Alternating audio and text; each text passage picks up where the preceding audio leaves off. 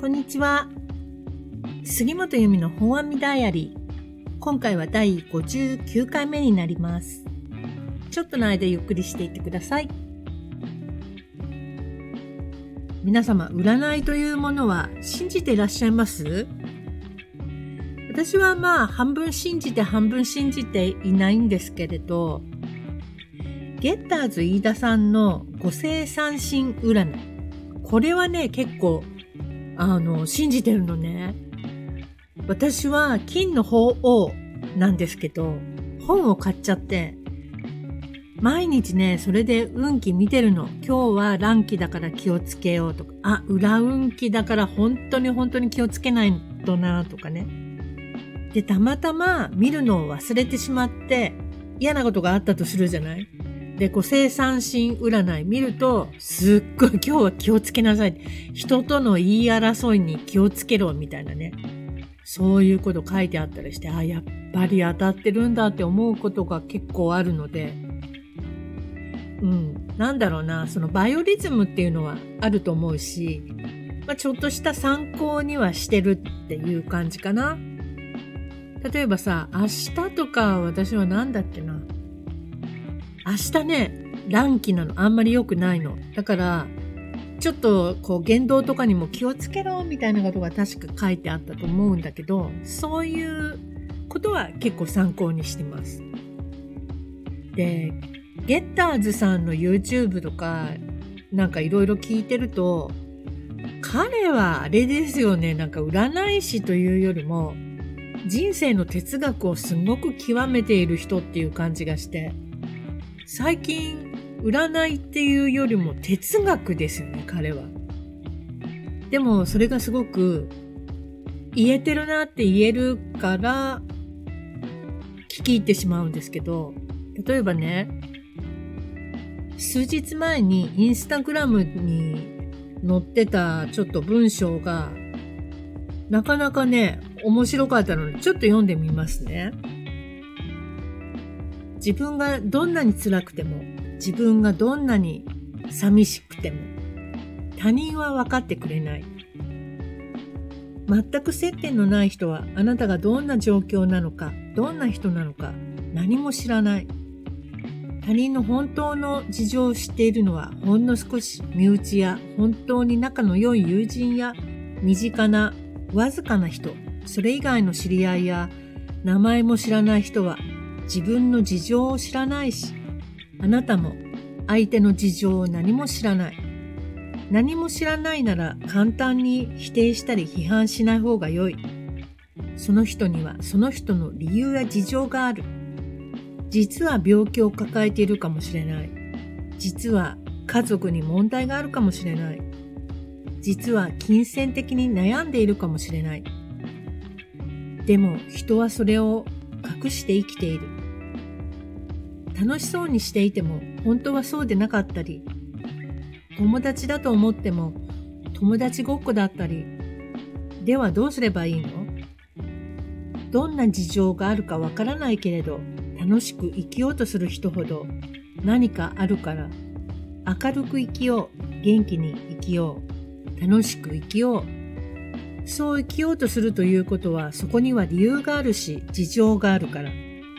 自分の事情が他人が知らないように、自分も他人の本当の事情は知らない。知らない同士なら楽しくいれば良いと思う。ただそう思っただけ。という文章です。これ占いじゃないですよね。絶対にもう本当にゲッターズフィロソフィーな感じがすると思うんですけど、今回のね、この文章も本当にその通りだなと思って、例えば、私って結構楽天的で、いつもいい方向へね、面白おかしく物事を持ってく癖があるんですね。で、そういう、えー私の様子を見ていて、いいわね、悩みもなさそうでとか、いつも楽しいことばっかりでいいね、なんて時々言われるんですけど、それは大きな間違いで、私も人並みに悩むこともあるし、落ち込んじゃうこともあるし、いろいろあるわけですよ。だけど、悩んでいてもしょうがないというか、解決しないでしょ、どうしようどうしようと思っていても。だから、悩みを持っているだけなら、できることは限りを尽くしてね、こういろいろやって、あとはもう楽しく生きた方が楽しいじゃんって、ただそれだけなんですけど。でもね、昔付き合ってた人で一人だけ見抜いた人がいました。ユミさんがね、そんなに明るいのは何かすっごく大きな悲しい出来事があっただろう。何があったんだよって言われたことがあります。でもそんなことねえ。絶対教えなかったけどね。っていうか自分でもどれがすごく悲しい、なんだろう、その反動で楽しく生きようと思ったことなのかっていうのはわからないっていうか、大きな一つの出来事があったからこうなったわけではなく、まあもともと楽観的っていうのはあるんですけど、そこに加えてこういうゲッターズさんとか、斎藤ひとりさんとか、そういう方たちの考え方に触れるにつれて、あ、やっぱり明るく明るく楽しくいこうぜみたいに思うようになったんですかね。あとね、あの、パフュームの中田ヤスタカさんっているじゃないですか。パフュームのメンバーじゃないけど、あの、プロデュースされてるね。あの人がね、言うことも結構的を得てるなというか、こんなこと言ってたことがあります。人間の日々の生活って基本退屈じゃないですか。だから、そこに楽しいことを少しでも持っていこうと思って、僕は DJ をやってパーティーを開いたりしてるんだよっていうことを言ってたの。でこれは本当素晴らしいなと思いました。どんなに、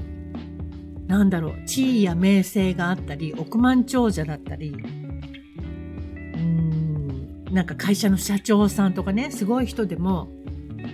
日々の生活っていうのはそんな変わんないはずなんですよ。